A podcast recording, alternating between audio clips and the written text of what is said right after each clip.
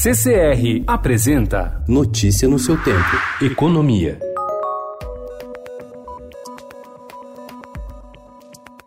Foi através de um e-mail do novo diretor-presidente da Odebrecht, Rui Sampaio, que o empresário Marcelo Odebrecht soube ontem da sua demissão por justa causa e sem indenização da própria empresa. O ex-presidente do conglomerado e um dos pivôs da Operação Lava Jato estava proibido de exercer funções executivas no grupo, mas frequentava a sede da empresa e tinha salário de 115 mil reais e benefícios como secretário motorista. Segundo fontes, a demissão teria partido do pai, Emílio Odebrecht. A briga entre os dois se intensificou nos últimos dias dias com a troca de comando da empresa. Em nota, Marcela afirmou que sua demissão é apenas a demonstração inequívoca de mais um ato de abuso de poder do atual presidente.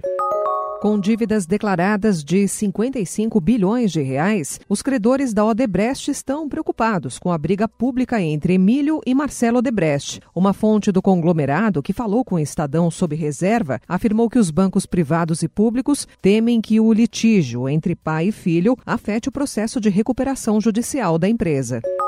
As estatais federais já pagaram 16,3 bilhões de reais em dividendos, parte dos lucros acionistas para a União neste ano, de acordo com informações do Ministério da Economia. O valor foi desembolsado pelas cinco principais empresas: BNDES, Banco do Brasil, Caixa, Petrobras e Eletrobras. O resultado dos nove primeiros meses do ano já é 40% maior do que todos os dividendos pagos em 2018.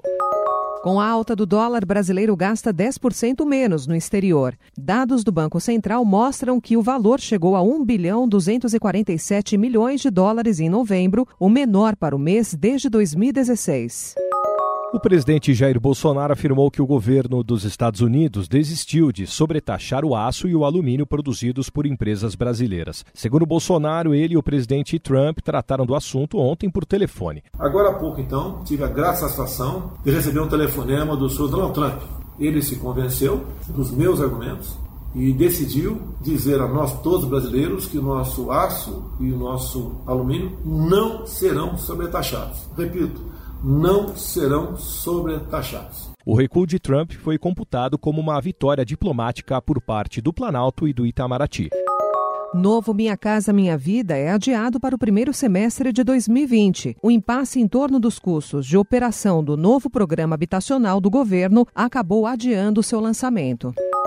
A alta da carne faz prévia da inflação ir a 1,05%. A elevação do IPCA 15 de dezembro é a maior para o mês desde 2015. No ano, o índice chega a 3,91% abaixo da meta de 4,25%. Notícia no seu tempo. Oferecimento CCR